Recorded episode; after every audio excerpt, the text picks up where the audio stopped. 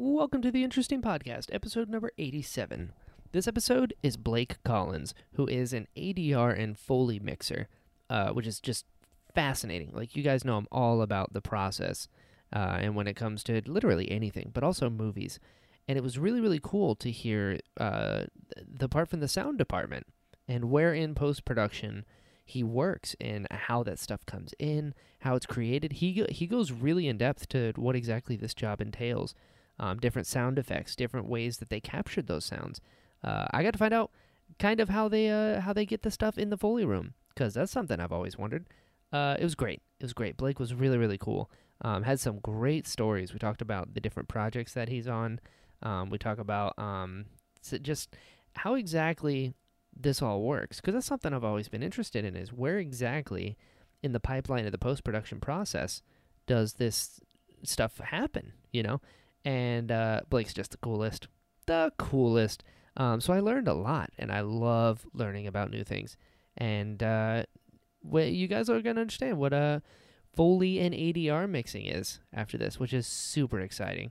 So uh, without further ado, here is the Interesting Podcast, episode number eighty-seven with Blake Collins. Theme song time.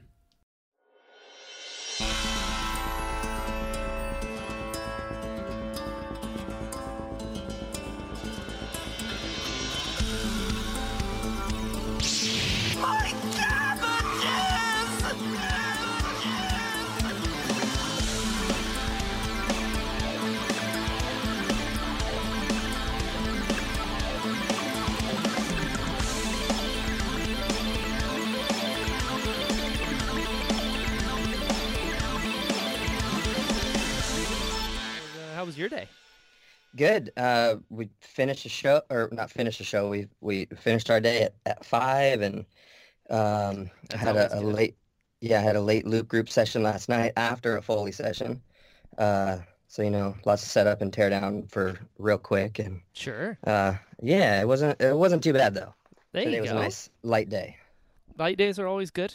I've uh yeah. I've, you know, twelve to sixteen hour days on set are not unheard of. So uh-huh. when you can yep. when you can wrap on time, that's uh you're doing well. You're doing well. Yeah, Foley. Uh, generally, there, there's hardly ever that we're asked to to stay late, because it is such a a beast of a, a thing to, to schedule and to, to do, and the you know the Foley artists are working eight hours and they're moving and lifting and walking and crushing and doing whatever, and yeah, to have stage time plus two Foley artists plus a mixer, it's just like the overtime just goes through the roof. Oh, uh, if and when that does happen, but yeah, so it doesn't happen too often, so it's kind of nice. Yeah, sure. I, you know what? This is the first time I've I've realized that a Foley artist and a Foley mixer, two different people. Look what I've yeah. learned today. Yeah, I mean, you can kind of do, it's very hard to do single personally, I bet. If that's the correct English. Sure, um, it is now. But you know, with with technology, you can grab an iPad and you got your transport controls there, and so if you have to, you can, but... It's it's usually a lot better to have a couple heads working on, on one sound at the same time, and you know, it's a, a team effort, so it's uh usually get a better product that way. Yeah, I think so too. Any any pretty much anything that's team involved sure. is is always going to be better. You got right. more people, more creative in, in things going on. That's why I think uh-huh. like movies. I think movies are like the most collaborative art form there is. Yeah, so many people. I mean, you could just so be good. sitting there racking your brain on something and like just totally not getting it, and then your partner will say something, you're like, oh, that's it, I got it, we're exactly. done. Exactly, they, because they know? got a different vantage point. They're like, oh, it's, yeah, for just sure. turn it, you know? Yep. Yep. Yeah, if, if only it was that simple as uh, just turn it, yeah. and then we got it. If you write a book, I give you permission to use that as the title. Great, thank you. You, you know, whatever, it, it could be about anything. You know, uh-huh. this I'm gonna start. I'm gonna start using that. I say, hey, just turn it. Just turn it. You know, and and people can put their own thing on it. Be like, oh, just turn it, and then you give it to like ten different people, and it all means something different. Right. This, this is a service I provide, Blake. So um, thank you. I appreciate that. You know, my pleasure. My ple- Just turn it. That's our life's motto, starting right now. So you're you're in California. I'm in California. I'm in the Bay Area. Yeah. Right um, on where the magic Skywalk. happens. Right, Skywalker's up in, in Marin County, Love so uh, half an hour above San Francisco. Right on. Are you from there? Uh, I'm from a town called Paradise, California. Oh, which, that's uh, outside of uh, Um, the one that just burned down last last November. Yeah, that's the one. That's the one. Cool. Used to be the one. Yeah. Um, cool, man. So I'm from there. Um, and then uh, I started my career in L A. Was there for about nine years, and then got the got the big call. Yeah, for real, man. To come up to Star Wars land. Yeah. Well. Yeah. You know, just it's a that's a Thursday. You know, no big, that, no big deal. That's my Thursday. So was was doing sound, like, when did you want to get into movies then? Because me, I feel like a lot of people I've talked to that grew up around L A, because movies are such a big thing there, it's hard not to be inspired to get into that kind of thing. Was that the yeah, same for you, or? Not exactly. I want. I, I growing up in Paradise, we're you know eight nine hours from L A. Sure. Um, I wanted to do music, so ah. I went to like the local state. I went to Chico State for a couple of years and tried to get into their music industry program and and do that. And I wanted, my whole deal is like I wanted to go to Seattle and work at Tooth and Nail Records and Love it. and record bands and be a producer and stuff. And then, um, you know, I got a little discouraged at school, just class sizes, learning signal flow with like three hundred kids in an auditorium was a little, little too much. Fair. To like grasp when I had no knowledge of it. Yeah. Uh, so I did two years there and just kind of didn't care for it. I took a year off, and then I decided to go to a, a vocational audio school in Arizona. Sweet. Um, and yeah, it was a year-long program, and we learned, I was still planning on doing music. Uh, we learned everything uh, recording-wise, signal flow, mixing, plugins, all that kind of stuff. And it was great. Sure. And there, um, there happened to be like halfway through like a post-production uh, course that was part of our curriculum. And then I kind of just fell in love with like sound effects and and movies. And like, oh, this is this is not what everybody's doing at this school. So maybe if I try this route, I can, you know, excel and succeed this route. Smart. And not have the amount of competition that I would uh, graduating with everybody else. Mm-hmm. And so I did that, and I loved it, and that kind of just changed everything as far as, like, didn't want to go to Seattle because there's no post-production in Seattle.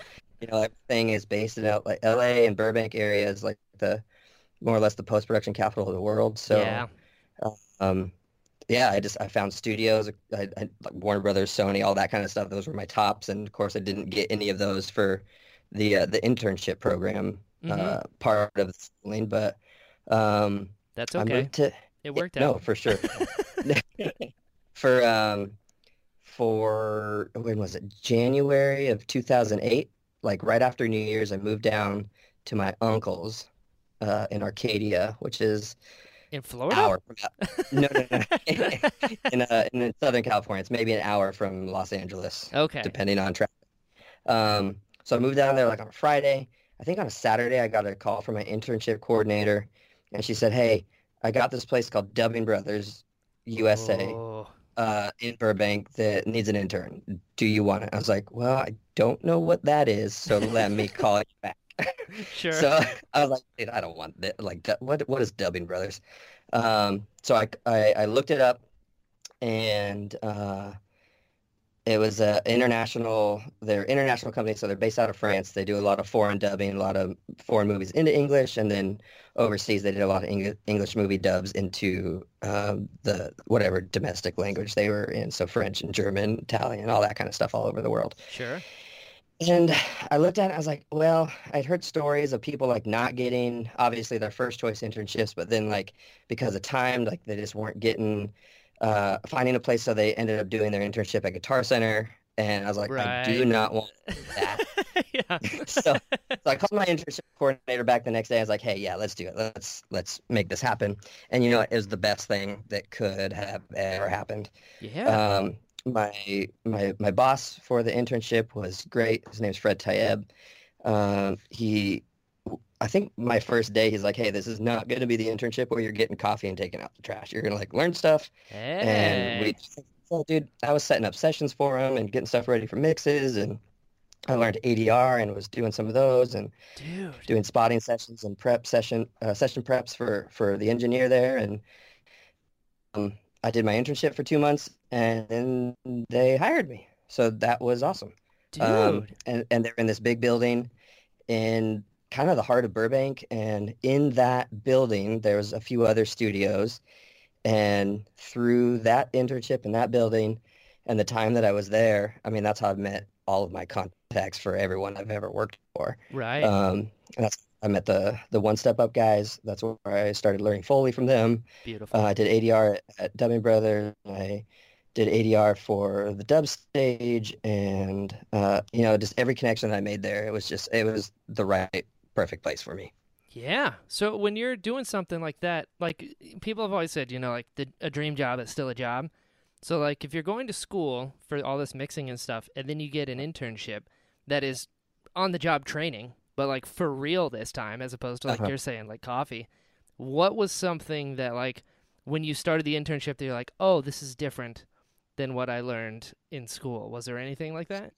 Yeah. Learn in school kind of like the basics, like, hey, in a perfect world, this is how everything's going to work. Right. And then you get into the throw of things where maybe something's not wired correctly or things aren't oh, yeah. as they seem, or you just get in, in school to job. Like you learn the basics in a job, but then everything, every other possibility can happen, whether yeah. you have finicky, treble E clients or just like something doesn't work that day or the printer's out of ink, so you can't print your script. So, you, you know, there's oh. X, Y, and Z, everything. Never would have and, thought like, of that. You learn the basics of, like, say, Pro Tools, which is the, the audio program that I use to do all the recording. It's the kind of the standard in post-production. Even still. And and you learn how to turn your mic on and, and all that kind of stuff in school. And, yeah, you do you do projects and samples and stuff in school. But, you know, it seems like there it, every day is not the same. Like, at my, my loop group A D R session last night, um, you know, the guide tracks that we were working with, like the, the temp, dialogue and effects and music and that kind of stuff. Sure. Was just like way quieter. It was a way quieter of a of a guide track than normal. So I'm playing this nine minute short to a room full of loop group actors so they can kind of get the feel for things, but they can't hear anything. And it's like uh... the same session of things that I do every day. And I'm like, well, what the heck? Everything, all of my stuff looks normal. Yeah. And working twenty minutes ago. So there's just things that are different. Like people don't in, you know, there's not like a, a super standardized um standard of w- the way that something will be sent to me each time or whatever. So, you know, you just kind of have to know your stuff and you kind of have to just make sure that everything's the way you need it. And you can't just ever rely on, oh, I the other person knows what they're doing, so what they give me is going to work for how sure. I need it. Yeah. Um, it's always just double checking and, you know, people just do stuff differently. So it's just double, triple checking what's, um, what I need and, and all that kind of stuff. Right. I'm sure there's a lot of problem solving as well for any sort of technical uh, job yeah, like that. I'm, you're working like on a Foley stage, which is primarily what I do. Um, I'm in a in, in a separate room than my Foley artists, and so like the sound I have to send to them if they're wearing headphones or over the speaker. Um, there's so many just different stages of where things are being sent and routed and all that kind of stuff, and what. what they're hearing as they perform in the room with what my microphone picks up with the effects that I'm adding. Like oh, there's any number right. of times that we're all hearing something different at the same time. So the way they think something's working based on what I think it sounds like. And then when I pull up, you know, the track with it, how it's working with all the other sounds that are in there. Um, there's just always a stop and check and, hey, let's reanalyze if we're making sure this is actually working. Like it could sound good on its own, but when you add music, you know, it could totally take up the the low end of that sound. And um, uh, it just, we might have to adjust uh, for that kind of thing, or the sound effects of something that's going on sure. um, might be interfering with the sound that we're trying to get. So, you know, it's just always checking with everything all the time, just to make sure that, like what we're doing is cutting and it's not interfering with something or making something else sound funky or weird or doubling up with production or any of that kind of stuff. Man, that is fascinating. Any Anything with Foley and like sound mixing and stuff has always been, I mean, it's half of what you're experiencing. You got the visuals and then you have the audio, and the audio oh. makes or breaks a movie. And uh, whew, yeah. that's so cool to hear I mean, about. You can, have, you can have like a, a, a film that was super low budget that, um, you know, say they, they recorded like on V H S, and you can kind of get into that visually because it's a feel and stuff. But if you have like audio you can't understand. True. I mean, you're, no matter how good or how bad your picture looks, you ne- you're not going to understand it based totally on what right. it, it looks if you have bad audio, it, it, I mean, I'm, I'm somewhat biased, but yeah. if you have bad audio, it's just distracting. It's going to take you out. I agree. Um, uh, to me, it's it's fifty percent of the the film going experience. I might even say I'll I'll be generous. Let's say sixty. Let's give you a little. Let's give you a little bump here. Yeah, you know, I mean, yeah, you got Atmos and sound now. Yeah. There's so much more audio than visual, because you got one-sided visual, and then you're surrounded and That's feel the, the. Come on. Boom. You're right. Seventy-five. seventy-five. I give it to yeah. you. Here's a stamp. We did it. Seventy-five percent sound. It is true, because if you've got like, because a lot of people are, that I've talked to, um, like in real life, they're like, hey, just you know, you want to film some stuff, just like take your phone out. I'm like, okay, cool.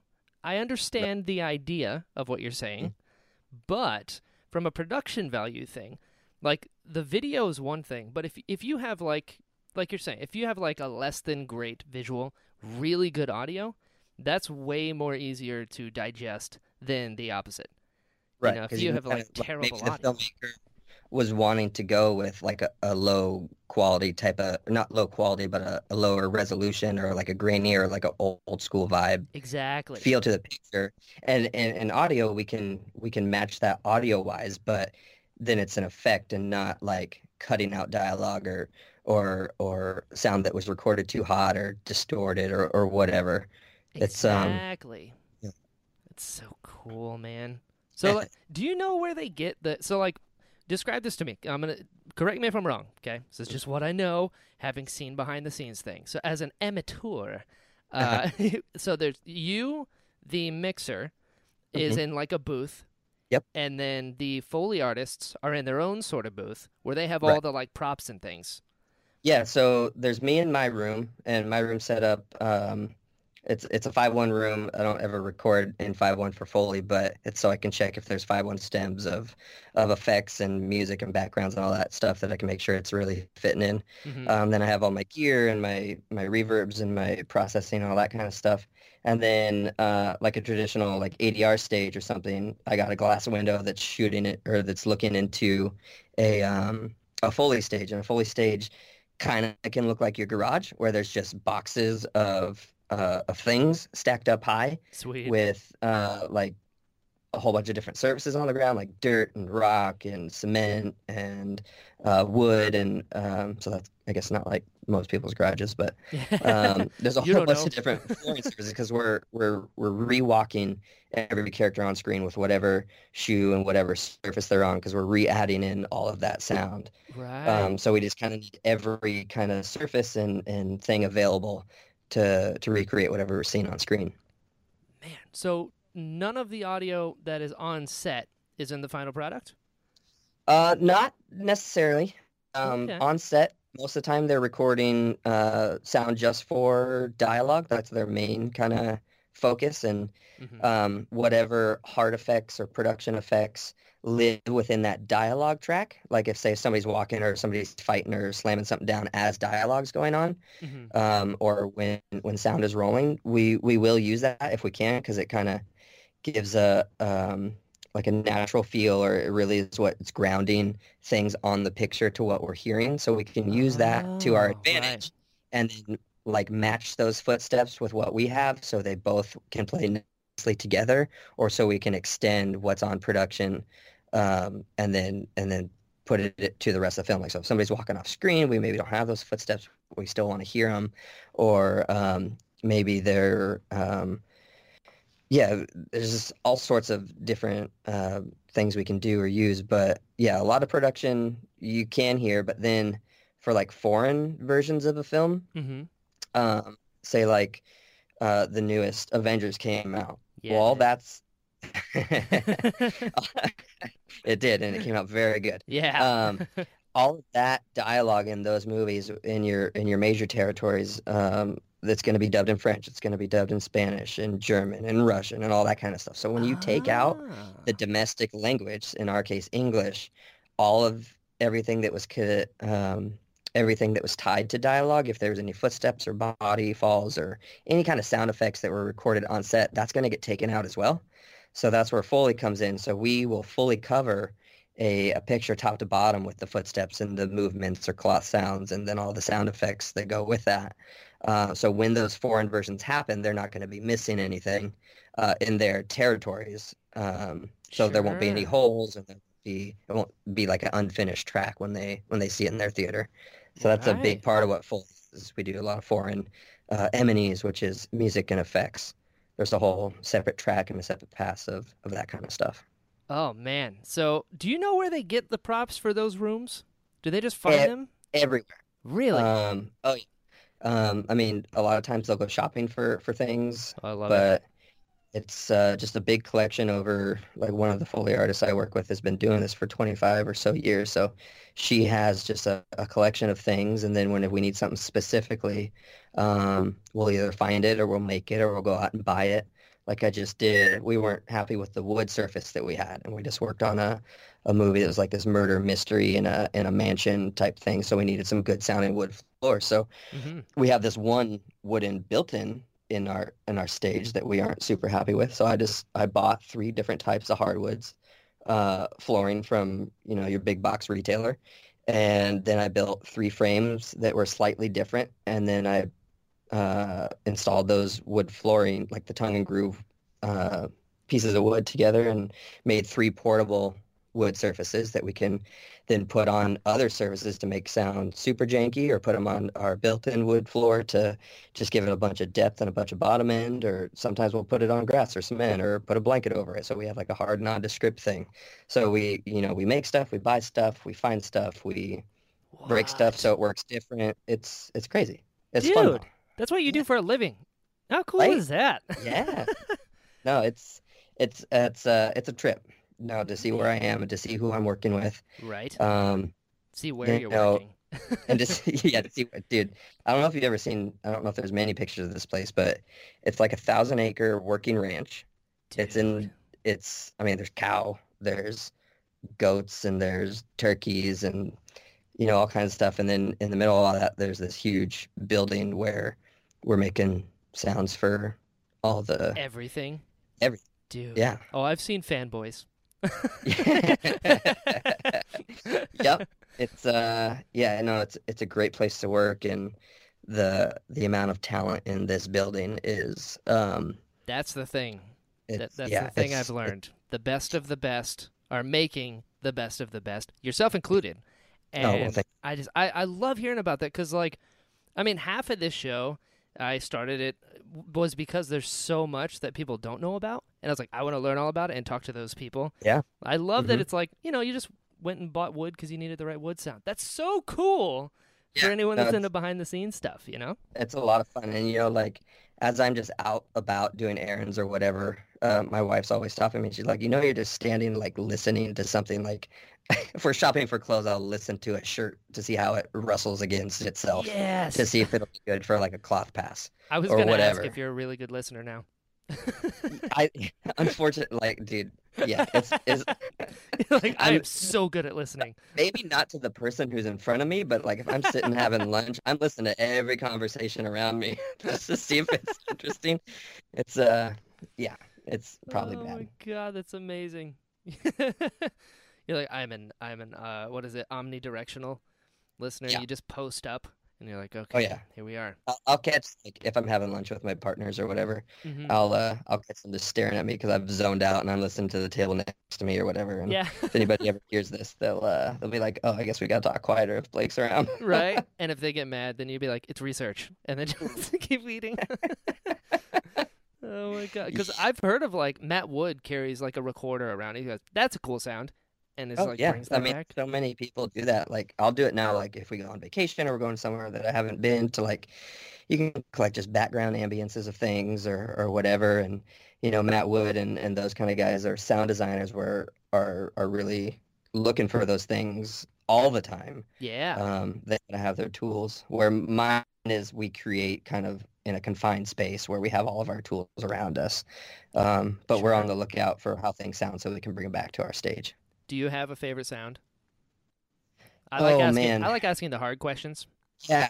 So I don't know that I have. Oh, you know what? I do have a favorite sound. Oh, sweet. So on, on, oh, what's the street? I haven't lived in Los Angeles now for a few years, mm-hmm. but there was, I think it's Victory Boulevard. I like it. In in Burbank. Uh, I walked to work one day for some reason. So I don't know. It's probably between, it's between uh, Lancashire and, let's say, Burbank Boulevard. I know where Lancashire there's these, is. There's these power. Are you are you based in L A? No, you're based in Florida. I'm in Florida, but I've been to L A, and I know exactly where Lancashire is. Gotcha. Um, there's these power lines, and I walked under them, and it just has like this like Ooh. staticky electric. It was just like, you know, almost kind of like a cicada, or or you know, like those weird like cone football shaped magnet things that you can like spin together, and they kind of have like this marbly yes. glassy. It kind of sounds like that, but like a more fluid thing. That's what? probably one of my favorite sounds, just walking. And it's probably most power lines sound like that, but those are the ones that are noticeable. But um, I think my favorite sound effect right now uh, for the last couple years, or it was actually, it was Foley, um, was in The Last Jedi. I love it. When Kylo is in the in Snoke's like chamber, red room or whatever, and he pick he picks up his own lightsaber from the ground. Yes. And it's just like kind of deep. Unctuous is not the right word, but that's the word I, I like feel like to it use is. to describe it. And you know, it's kind of like the scrape up, but it's got the weight. Oh, it's just it's a satisfying sound for for that, and that's one of my favorites. That might be weird, but that's a great that's, one. That's it. I um, yeah. see you're way better at describing things than me, because I'd be like, okay, they're power lines that like if you touched it, you know you're gonna die. That oh, sound. Sure. like, that, that, it's one of those, like, it's a live power line, and you know that. yeah. I like, you're you're way better. You're like, cicadas. You know, like, you know, like, oh, wow, yeah, you're right. You're right. Man, like, you die if you touch it. That's what it sounds uh-huh. like. It's one of those. Definitely a cicada. Man, that's cool. That's re- So, like, when you, what would you say, because, like you said, there's a lot of, like, you never really know. Each day is different because you're working on different things. Right. But, like, I, you know, hold on. Go back. What is a loop group?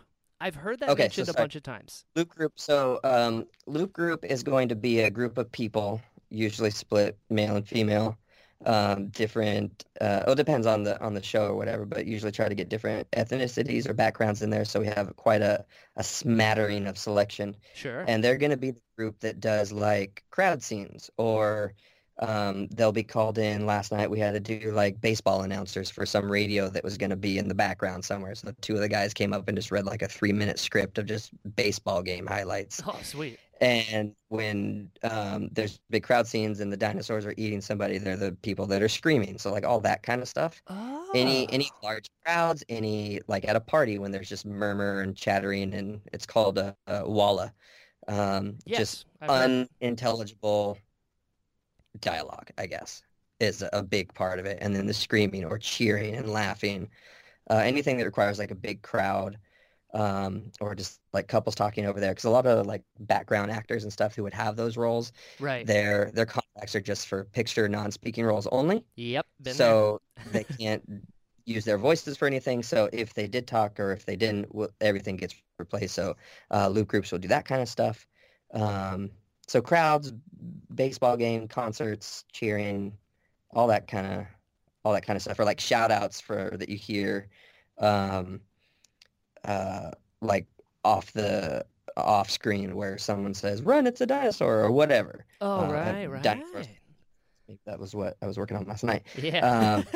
Um, but uh, yeah, so just like stuff like that. That's that's what Walla is, and loop group is the the term used for those people. Okay, because I've wondered yeah. that for a while, and I've heard it mentioned in circles as well. It's like, oh, the loop group did this. I'm like, okay, what is that? Now I know. Yeah, it's, a, it's background it's a big audio. A D R scene or ah. dialogue recordings. Yeah. Okay, okay. Is there yeah. is there a different way to approach, like, because I know you've done A D R as well as Foley mixing. Is mm-hmm. there is there is that two different things when it comes to your side of it? Um, not really. Yeah. Uh, the the uh. idea is the same, and I mean, I still use all the same uh, programs and microphones, all that kind of stuff. So it's really the same. That's kind of how I got into it. Like I, I met the guys at One Step Up when I was doing A D R for Dubbing Brothers, and I just kind of sat in with them uh, and just became friends with them. Every now and then they'd have me do a, a few cues with them if they were doing group uh, cues. Like um, so it would be the opposite of Walla, where we're doing lots of people clapping or lots of people walking. Those are like group um, sound effect cues or Foley cues or whatever. So I would just kind of happen to help out every now and then. So um, there, in two thousand eleven, they were leaving the Dubbing Brothers building and moving over to the Fox lot. Mm-hmm. And so I just sat with them. I said, hey, if you guys ever need, like, you know, another mixer or whatever, um, I'd be happy to help. And two months later, they called and said, hey, you, we'd love to take you up on that offer because you've done A D R. And basically the the idea behind everything is the same. Right. Um, you get the logistics of it all, and how it's just like training your ear to will be to be for sound effects instead of voice. Ah. So it translates pretty well. Foley's pretty specific um with what, because you have to be uh mindful of what's going to work with um with production, with music, with effects, with all that kind of stuff. Um but it's it's something that's trainable to learn. Sure. As far as mixing. So when, at what point in the pipeline are you guys at? Like, is there music and sound effects and stuff yet? Or you're just getting like... It, it really depends on the show. Really? And how far along. So let's see. We're doing, we're working on a show called, uh, I don't know what I'm allowed to say or what I'm not allowed yeah. to say. So what stuff the show, have you worked on in the past? Show, right. Okay. So what did we just out. finish? yeah, yeah, yeah, yeah. Um, okay, so Captain Marvel. Yes. We worked on Captain Marvel. That came out a Love few it. months ago. Um, so V F X are very rough when we were working on that. So visuals, uh, like suits and, and weapons and ships and all that kind of stuff. A lot of it's a lot of just green screen, or there's just not a lot of final stuff. And so we have not even final. Like Marvel's a funny a funny thing because they'll they'll work and work their thing and do A D R over and over and over and really craft their thing even once a lot of the sound's done, or once a lot of the principal shooting is done. Um, so that we had, we had some temp music, we had some real music. A lot of the sound effects are just like in progress, or like what the guy on uh, the Avid cut, like the picture editors are throwing in sound effects to kind of help tell their story through picture with, you know, temp uh, sound effect beats and that kind of stuff. Right. Um, so it's really, it's really just different. So sometimes really rough, sometimes it's really polished. Um, it's kind of just a mixed bag every time. Gotcha. Okay, that's pretty cool. So depending on the yeah. production, depends on, it's like the pipeline is the pipeline. They're gonna yeah. there's interchangeable steps as to, I guess, the director's preference. So right, what, yeah. do you have show, like the sorry, go ahead. do you have like the director and the people there with you when you're doing this stuff? You know, sometimes we do. Um, a lot of times, at least. A lot of first time, like first time directors aren't super familiar with what Foley is, so they'll want to come down and see and maybe sit for a day. Sure. But most of the time, we're just kind of left alone. Really? Um, it's a testament well, to you guys. Yeah, yeah. No, that's it's true. It's it's usually like when post sound's going on, there's just so many things to do right. that, like, you know, the director is um is doing. They got a thousand things they're doing. They're working on color. They're working on editing. They're working on sound. They're working on marketing and all that kind of stuff. So there's not so much time where there's ever free time to have just like days to sit in. Like we were just working on like the, the Angry Birds sequel, and the director was here for two days uh, and he sat with us for maybe a half an hour. uh, and then he's just got to go because he's got to check sound effects. He's got to check B Gs. He's got to check music. And he, there, there's just so much going on in a film post-production all at the same time because it is one of the last things that happen. Sure. That all things have to happen at the same time, so they can't just dedicate. And, you know, their time is more, um, more valuable because for them sitting in, it's not like they have the experience with it. They might be able to tell us the sound kind of wanting to hear, but since we're covering such a breadth of stuff, like if they focus on every sound or try to help out with everything, it would just kind of slow everything down. So they kind of eh, just leave everything to us to do, and then there's usually a check at the end, like where they listen back to everything and they say, hey, let's actually make that like more beefy or slappy or whatever, um and that's when we'll kind of get some notes. But most of the time the sound supervisors uh will kind of know the vision of the director, so we're dealing with Um, our sound supervisors, and uh, we check in with sound effects ed- editors and stuff and make sure we're all kind of not stepping on anybody's toes and complimenting each other and, and that kind of stuff. Sure. That's yeah. amazing. I love yeah, it. It's, it just it's proves, a lot of fun. Proves what I said before. It's just the best of the best, man.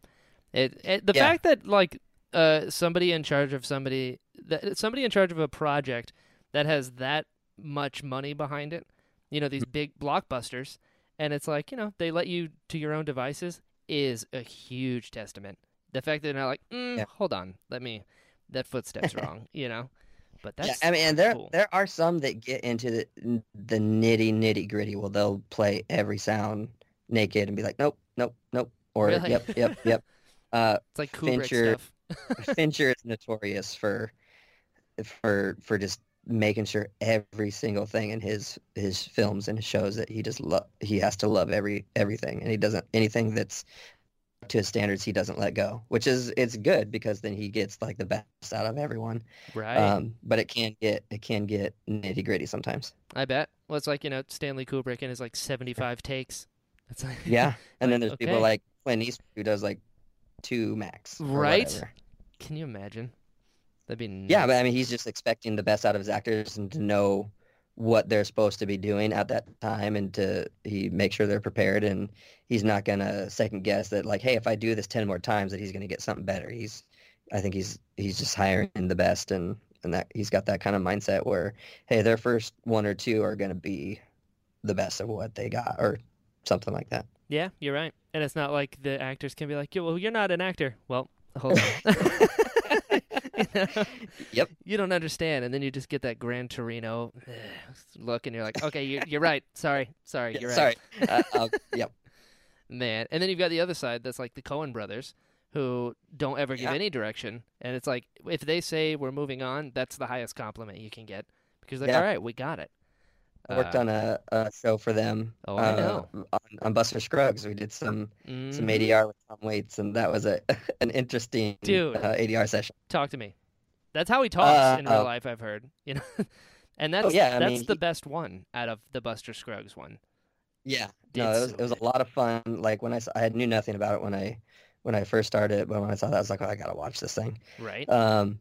But yeah, like, uh, I and I'm going to get them confused. I think Ethan was in here with me, and then Joel was out there uh, on the stage with Tom. And oh. there was this one thing. Uh, we're trying to do this cue, and Joel's in there walking around. And he's playing with change in his pocket while, like, Tom's trying to record dialogue. Oh, no. I was like, yeah, this is all great, but there's, like, change. I was telling his brother, I was like, I think he's playing with, like, change in his pocket. And he said to his brother, he's like, Joel. Can't play with change in your pocket or something like that. It was, uh, Stop. Yep.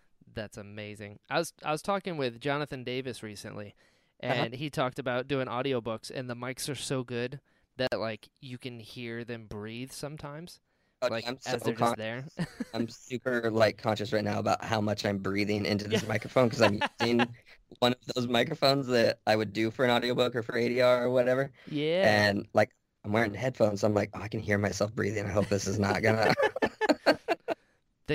So let me know if I get too close, because I'm usually never on this side of the microphone. No, you're great. Uh, I'll be the one doing all the breathing here. Um, is there... So when you're doing A D R, and, huh? like, I'm assuming... So you said the directors are there sometimes, sometimes they're not. Is that the same thing for A D R and Foley?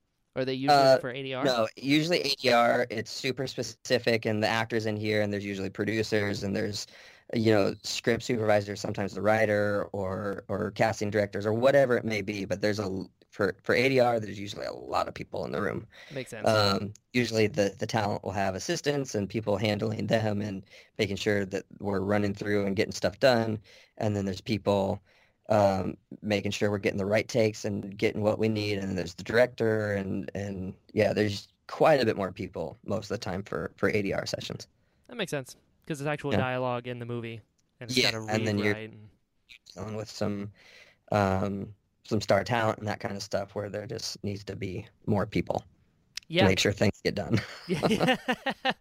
makes sense makes sense When you're doing, because I know you've also worked on like animated stuff as well. Sure. As far as like finished product, how close it is, are yeah. when it comes to animated stuff, is it usually farther on, Dude, like more stuff is done, or? It seems like the trend lately is things are less and less done oh. for animated. like, like you'll get Coco, it. We did Coco a couple years ago. Um, I guess it was a couple years ago, and um. Like sometimes the characters are just floating on screen because we're working to either like storyboards even sometimes or really? or just like really, really rough animation. Um, So yeah, like animated movies are, are almost kind of harder because you don't have the benefit of production I bet. sound in there. So anything to kind of go off or give you an idea of what you might want to get, you just like every sound has to be organically created, thought of, and decisions have to be made thousands of times a day sometimes about which sound's going to work or if that's the right prop or the right shoe or, or the surface or whatever. Sure. Um, so there's there's in a sense sometimes more that has to go on for for animated movies because you're you're creating everything in that. Man, makes sense. If when you're doing an animated movie, do you approach it any differently as far as like what you use for surfaces, or you still give it like a it, real base? Yeah, it depends on like if we're doing something like Angry Birds where stuff's supposed to be over the top and funny and and humorous, we might go like for feet, like something um like for, say say for Angry Birds, we might do like a, a rubber glove for the feet, and whereas something ah. like say Lion King, when we're doing a bird there, we might go more claw and more harder because it's more of a realistic versus a cartoony or or something like that. So it really just kind of depends on on the show, but yeah, we definitely have to do stuff more where if we're working on a live action, we see a guy in, in tap, well, that's what we're going to get because it's a more of a literal translation of of what we're seeing. Sure. What's the most commonly used shoe that you oh, used? Man. No, I don't know if there's a commonly used shoe, but the the most common sound is something not tappy and something with weight. So you want to hear um, something like if if Chris Pratt's walking across the screen as Star-Lord. Yes. You want to hear his presence. You want to hear his his superhero-iness uh, in his footsteps. So you want to get something that's going to be deep. You want to get something that's going to maybe be kind of resonant as as a surface. So you can kind of hear the boom. And so he sounds masculine. So he sounds muscular. Right. As, or, or Captain Marvel, like she just has all this power. You want to hear that in her. So if you hear like this tap or this tickiness, if you're using like a shoe, like a Converse shoe that's just rubber on the bottom, it's got nothing to it, when you're running on a spaceship floor, you're just going to hear all this high-end tappy stuff, and you're not going to believe that she would be wearing that or something like that. So um, when you have something that's high and tappy and you turn that down, you lose all the bottom end, so you're just left with what sounds like ticks or something um, oh.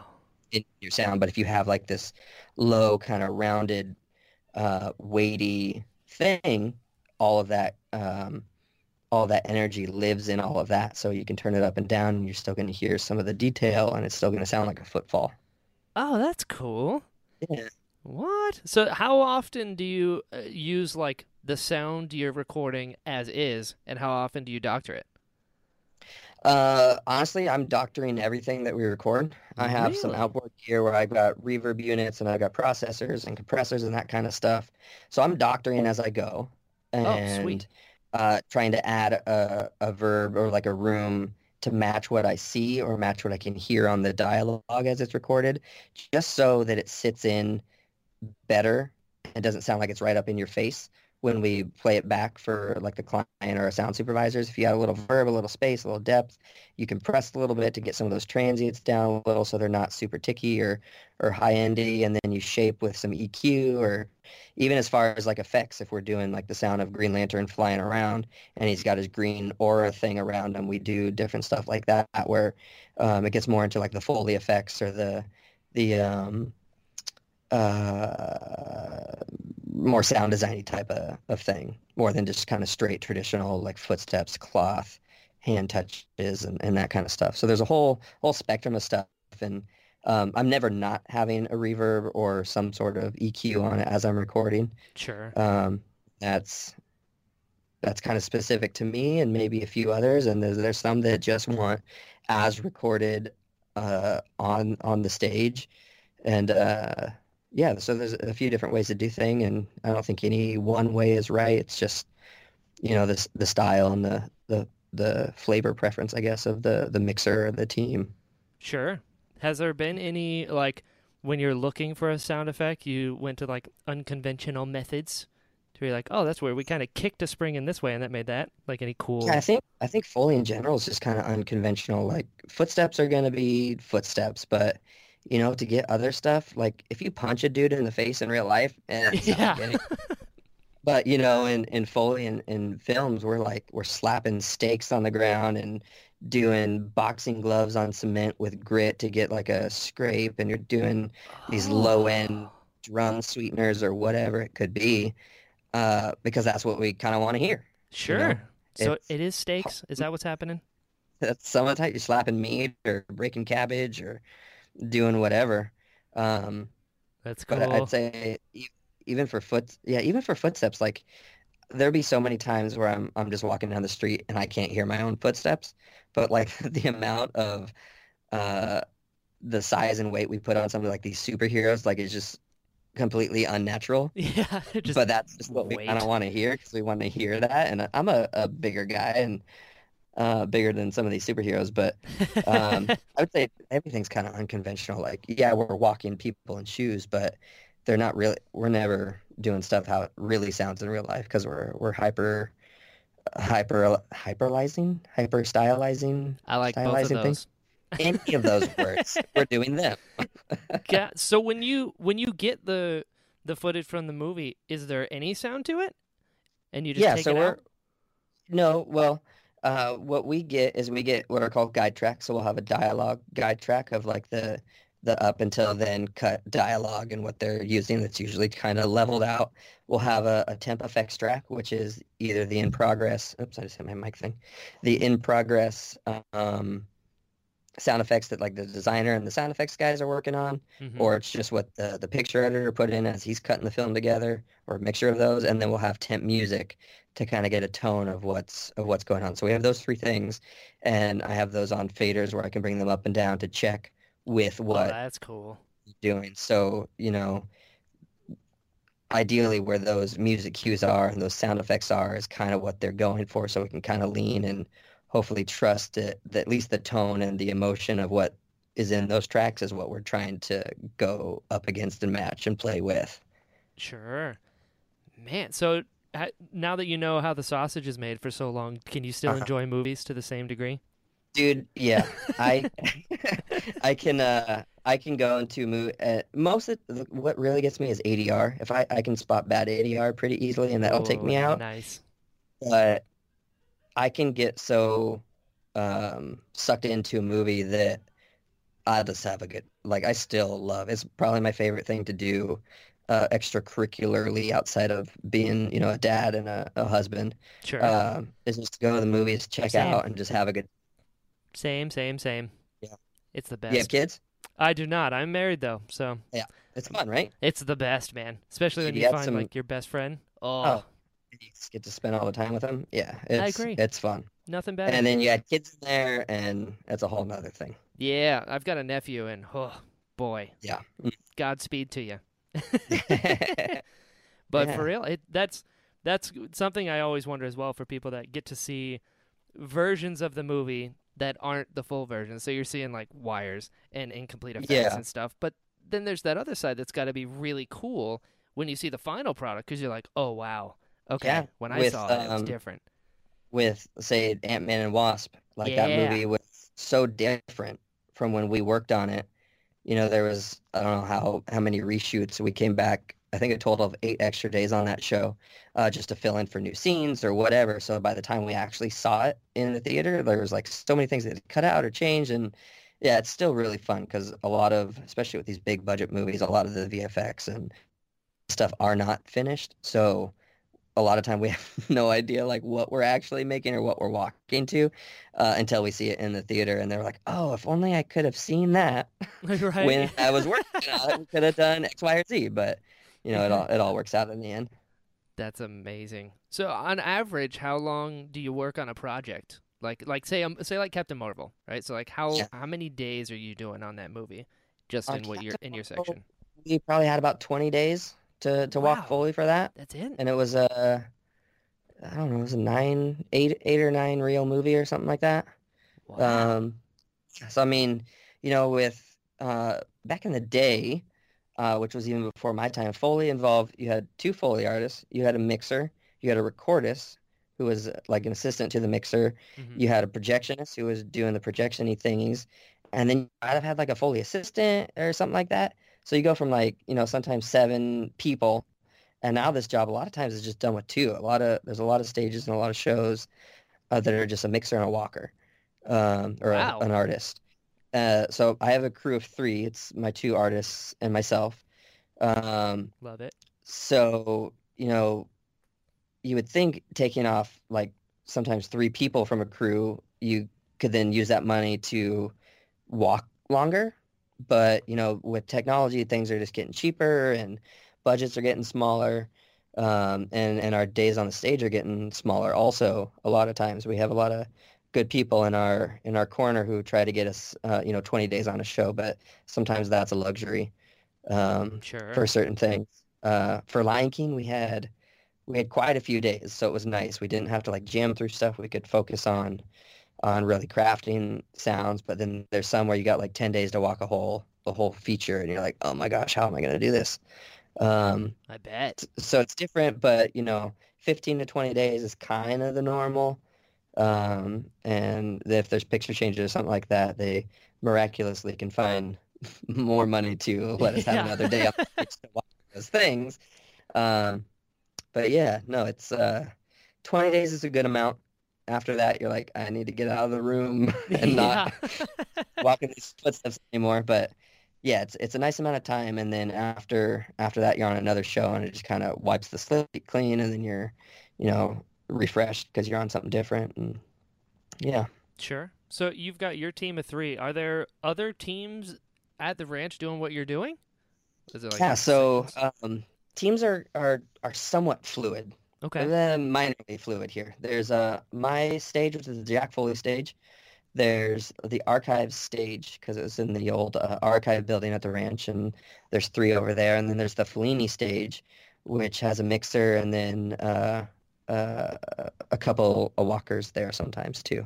So three kind of ish crews, or at least three stages. One's, it goes from small, medium to large. Um, and I'm in the middle-sized stage. And, uh, you know, sometimes I'll work with the guys across the hall, or sometimes I'll work down at the archives building. Um, and then sometimes the, the the Foley artists will switch around, and yeah. But right now, I've had the same crew since November. Oh, that's uh, cool. And and Ronnie Brown, uh, and I think we we put out a pretty great product. I agree with that. Oh, thank you. That's so. So you said that like you've got sound designers as well. So like you're doing Foley, so you're doing the the real life sounds, the feet walking, the scratches, all these other things. So when there's, like, sound effects, that's somebody else. So, like, when you're doing animal noises and stuff like that. Yeah, so if there's, if there's like, guys? animal vocals, that'll right. be probably, like, the sound designers, you know, recording those animals and then doing whatever they do to them to, to fit whatever the picture's going to show. For animal movements, like, we'll do footsteps, we'll do fur, we'll do claws or wings and all that kind of stuff. So we'll we'll take care of mostly everything that's non-vocalized for for creatures and animals and that kind of stuff. Oh, cool. Uh, unless it's something big like Godzilla, where that that we'll use a time is better spent in a sound designer's uh stage than on Foley, uh just because they're going to have the time to craft and process and and do all that kind of stuff. Sometimes we'll do like a, a movement pass for them of, like, for um, How to Train Your Dragon, we did a pass of Toothless's footsteps, oh, and cool. then they were they were able to take that and then put it in uh, some sort of program where they could then um, add a whole bunch. They basically used it as a map. So you get the performance of a Foley artist, and then you get the sound designer's design, and you mix them together, and you got a dragon. What? Yeah. That's so cool. And that's what you so, do. It's, yeah, make sounds for dragons. Uh, it's a big collaborative process. There, there isn't any one um, section in post-production audio that doesn't rely or, or n- maybe not need help, but yeah, doesn't rely on the others to kind of help everything. I love that. Yeah. Love that. So what what equipment are you using? Like, what programs are you editing on? What microphones are you using? Uh, we're using Pro Tools. It's kind of the industry standards. That's the Avid thing. And yep. uh, we have a good uh, relationship with them, so we're always on the newest and bestest. Love and it. We got a great team, great I T and, and engineering team here that's always helping us uh, with new things and, and creating custom whatevers. Um, I use um, Sennheiser, Sennheiser microphones. I got a shotgun mic that I like, and I got a like a, a pencil, kind of larger diaphragm condenser. Sweet. Mic that I use, um, and I try to change it up every now and then because things get a little boring if I'm always using the same stuff. Sure. I got some some nice mic pre's, and then I got some you know lexicon verb units. I got uh, harmonizer, eventide things, and G M L E Qs, and tube tech compressors, and all kind. Of, I got pretty much anything at my disposal if I need it. And then I got it all. And, uh, dude, when I got here, no joke, my, my uh, the head of production, or I think that's what he is, John Knoll. He's oh, like, yes. So what do you need? What do you need? And I was like, ooh. Well, let me just write it down, and then I'll let you know. And he's like, okay, we'll get it. Like, because these things are my tools, and he wants us to be successful. Right. Um, they were they they got me the things that I needed, and um, they're very gracious uh, about that. When we need props, or we need a different microphone, or we need a whatever, um, as, as long as we need it and we're going to use it, they're like, great, let's go get it. Have you thought about how amazing that sentence is you said? You gave John Knoll a shopping list. No, like, for real. Like, there'll be times where on the weekends our, our folios come back with just, like, a, a car full of, like, hey, we needed all these props for these things, and we're at the salvage yard, and we got all this. And, you know, it's it's a, a real good environment. We got a, a good uh, set of heads on the management here, and uh, they're all very supportive with um, with with making things work and with what we need. They treat us good here. Sure. And the final product shows that. Like, if if, yeah. you, if you enable people to be the best that they can be, literally everyone wins. Right? Yeah. I'm so down. So down with that. So, like, what is there is there a sound effect? Because you've, you've worked on so many movies. My God. Yeah, I've worked on a few. Uh, uh, yeah, I've worked on a few. I've been, I've been blessed. I've got, yeah. a, I've got a few favorites. I'm not going to lie to you. Uh, but I'm wondering, is there an effect that you think of that, like, or a sound that was just took forever to get? We were like, I just, I don't know, you know? There, there's things that take forever to get in a bad way, and then there's things that take forever to get because you're you're being creative and it's big setups and, and that kind of stuff. Um, listening. Yeah. Um, okay, let me let me think. Yeah, because I think I'm at the point where I've worked on quite a few movies that sometimes I forget what I've worked on and what I've just seen. Sure. Or what I've watched. So I'm like, did I actually work on that? Or it's just because so much time has passed since I worked on it or whatever. Um, the question was, are things on? No. Um, okay, so for Ready Player One. Ooh, uh, nice. Have you seen that one? Great have movie. Have you seen that one? Oh, yes. Uh, Anorak. Anorak? The, uh, no. Anorak's Robe. Yeah, the, the um, oh, gosh. the creator of the game. Or yes. the, the V R world, his in-game self. I think his name was Anorak or something like that. Yes. And he had this robe that was kind of like this this uh, flowy movie thing, moving fluid deal, but it was kind of like eight-bit chunky, like it was like cubes that were kind of all reassembling and assembling themselves. Yep. Uh, and we were asked to do, so that's a little more designy, so that we were asked to do like a, a pass on that.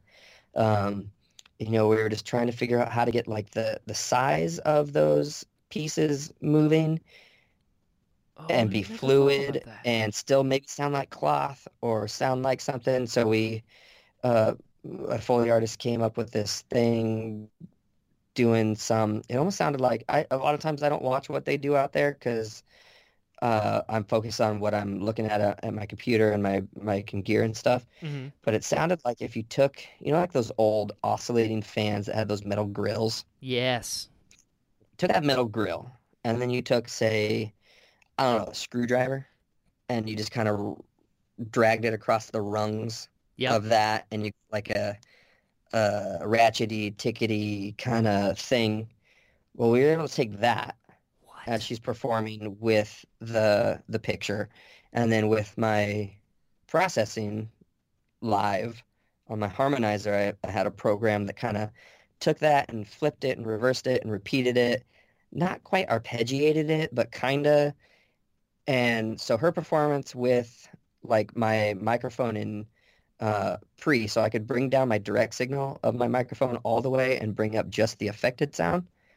It came oh. like this really cool, like, like you know when you're going up on a roller coaster and you just hear the, the track clicking under you because it's, I guess it's like, I don't know if it's a lock or a stop or something so you don't fall backwards if power went out or whatever. Oh, yeah. They're like tick, tick, tick, tick, tick, tick, tick. Yep, it's like that, but uh, it was it was really cool.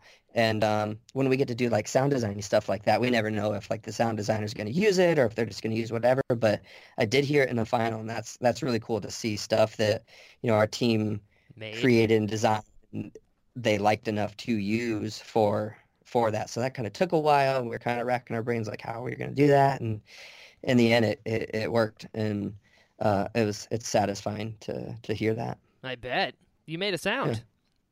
What? And it's not just like footsteps, because yeah, footsteps are or whatever. I mean, they're very important for a thing, but absolutely, when you have to get more creative than that, it's what really kind of sells the job for me. I love that. It's and it's like you said, it's it's creative, like in its truest form. You're like, let's do this. Uh, and I also love that you've got that. Like, here's kind of what we need. It's like cloth, but not cloth. But I'll figure it out, because that's it. that's and sometimes that's all thread. we. It's all, Yeah. They're like, make it sound like magic. Or yeah. yeah. It's like, what does like, that okay. even sound like? Yeah, I hear you. I feel like most of the best sets have that. And, and again, it's just a testament to how much faith they have in you. It's like, ah, and, and do it. You know what I mean? Like like George yeah. Lucas telling Dave Filoni, like, Darth Maul's alive, figure it out. Like, what? You know, it's everywhere. And like, how is that spoiler at the end of Solo? Oh my god, dude!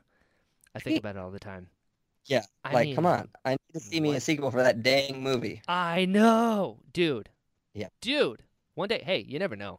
I, I yeah, that's pretty much where I'm at now. Is like, especially with like old E U stuff and whatever. I'm like, guys, just wait. You never know. Thrawn was in Rebels. Like anything is on the table now. Uh-huh. Uh-huh. And once uh-huh. they see, once they see, because dude, can you imagine yeah. if we got like Darth Maul as like uh, the villain for the whole movie? What? Right?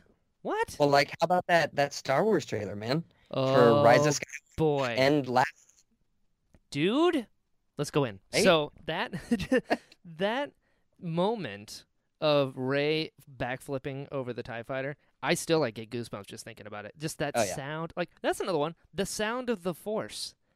It's sure. a specific sort of thing that you just know it, like when Vader's choking Krennic in Rogue One, like uh-huh. you know that kind of whoop, vacuum yep. sort of. Uh-huh. That's so cool. Yeah, that's so cool. And those guys that do the, the Star Warsy things are so good. Yeah, Matt and Dave and the best Chris, and all those guys, dude. And then there's people that also are, you know, Kylo picking up his lightsaber and right? doing other cool yeah. stuff. Yep, dude. I love it. Yep. I love it. So if you if you were to give someone advice who like wanted to do like Foley mixing and Foley art mm-hmm. and stuff like that to get into doing what you're doing, what mm-hmm. advice would you give them?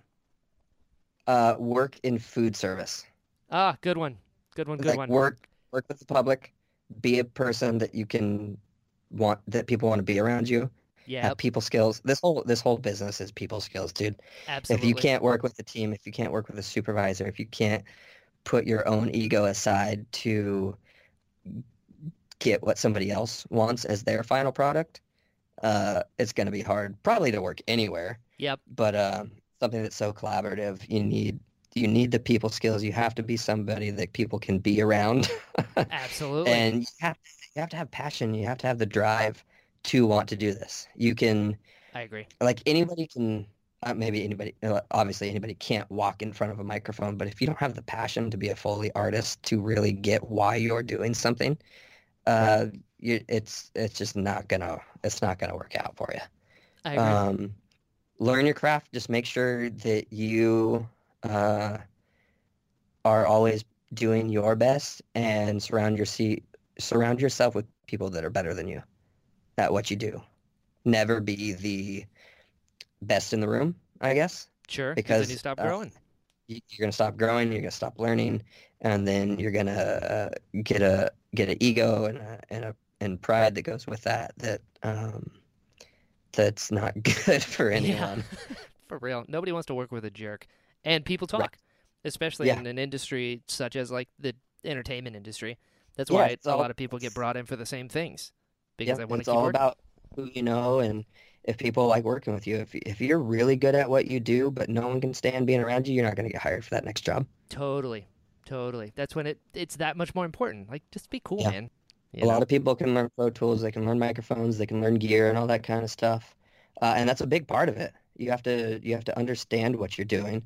But someone will teach somebody who doesn't really know what they're doing versus working with somebody that knows what they're doing who is just not pleasant. A hundred percent. That may be the best advice I've ever heard on anything. So, well done. Thank you. Yeah, dude, can you believe we've been talking for over an hour already? Cow, I but, cannot. Dude, this is super fun. I had a yeah. great time. Yeah, this is great first podcast experience. This what? This is your first podcast I mean, ever? This is the first where I've been in it. Sure, yeah. Really? I mean, I've I've done a couple. I had a my own studio in L A where me and my my business partner kind of did uh, like commentaries oh, on movies. Sweet. We'd watch a movie and just do like director commentaries, but we weren't the director, and we'd have somebody else in the industry with us. So we kind of it was kind of like a mystery science theater three thousand-y thing. Love it. But with somebody who was focused on one part of the filmmaking that we all really liked. Uh, so we did a couple of those episodes and never did anything with them. But yeah, that's my first being on this kind of end of it. Dude, right on. Well, now I'm yeah. going to start the movement to bring that show back. Uh, right? That sounds awesome. Dude, did you see that thing going around recently that was like Ben Affleck's uh, Armageddon commentary?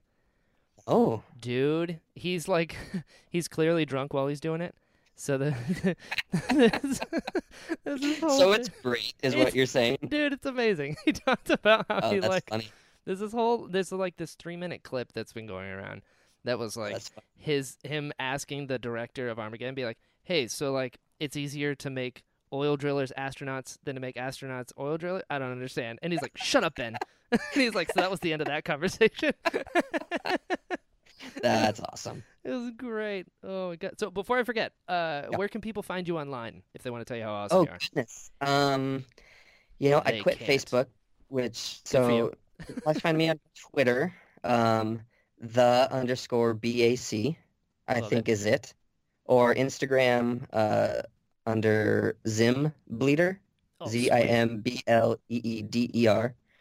Um, and then I started woodworking, so you can find me at uh, what the Boardroom Shop, I think, on Instagram, something like that. You started woodworking? That's awesome. Dude, what are you I making? Fell in, I fell in love with woodworking. Talk to me. Uh, um, I started making my my wife does the whole or likes the whole essential oils thing. Love it. So I, I started finding this kind of old, like, reclaimed wood and making some holders for those little bottles. Cool. Uh, and then I had a friend who wanted a picture frame. So I found some uh, I found this guy who had this old uh, dunnage wood from, like, Japanese ships that used to transport and, and ship around railroad tracks or something like that. So it's, like, these super hard woods, like uh, mahogany and, and some oak and different things. And Uh, started whittling those down and made a picture frame out of it, put some L E D lights on the back, and made this really nice thing. What? And then I've just been, I, dude, I went to I went to Galaxy's Edge last weekend. Oh, my goodness. And I bought a lightsaber. What? Did the whole Savvy's workshop and built a custom lightsaber. Oh, my God. And gosh. Then when I got home, I just built a stand for it out of wood. Oh. Just like a little mount, and it came with like this. this little pin button thing, and I put that in it. It looked super dope. So I'm going to start making those and Dude. Uh, hopefully have a little side thing uh, with that. And then, you know, people, somebody asked me to make a, a stand for their guitar amp, so I'm working on that. And somebody here needs a, a cover for their uh, for their radiant floor heating pipes oh, in sweet. Their house. Why not? It's been uncovered for ten years. Do you want to make something for it? I'm like, yeah, I do. Yeah. Uh, so, you know, I got a little wood shop in my garage, and that's where you can find me after the kids go to bed. Dude, that's so cool. Yeah, it's it's fun, man. Just man. Being able to create and uh, make something with your hands that's that's tactile, something you can hold and feel and, and use. It's there, there, it, it brings me a lot of joy. Yeah, look at you being a multifaceted person. Yeah, I'm like a man. yeah, I'm a man. man. That stuff. Yeah, the sawdust. Dude, sawdust is no joke. That stuff gets everywhere. You're actually ten percent sawdust now. So. I think so. I think I've got some sort of wood lung. Yeah, that's thing. why you're. That's why you're literally addicted to it. Because yes. you started it, it got I, in your veins. I understand. I need it. I understand. Intravenously. I will help you with this addiction. I am an enabler, so yes. we're gonna connect. You know. Perfect. But anyway, dude, this was awesome. Had a great time. Uh, thank yeah, you thank again. Thank you very much. Really, yeah, thanks for reaching it. out. Of course. And.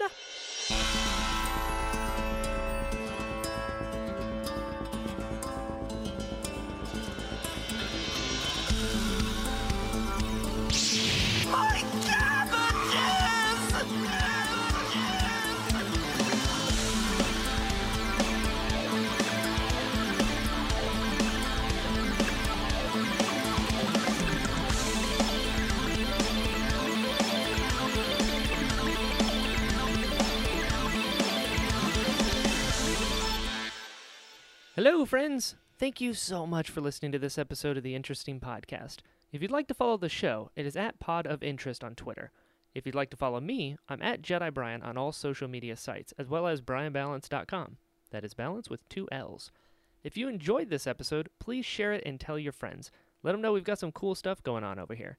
Speaking of cool stuff, we now have merch. That's right. Just search The Interesting Podcast on TeePublic to get some sweet gear. Also, I've made a Patreon. So if you'd like to support the show and get access to other exclusive shows, you can now do that at patreon.com slash JediBrian.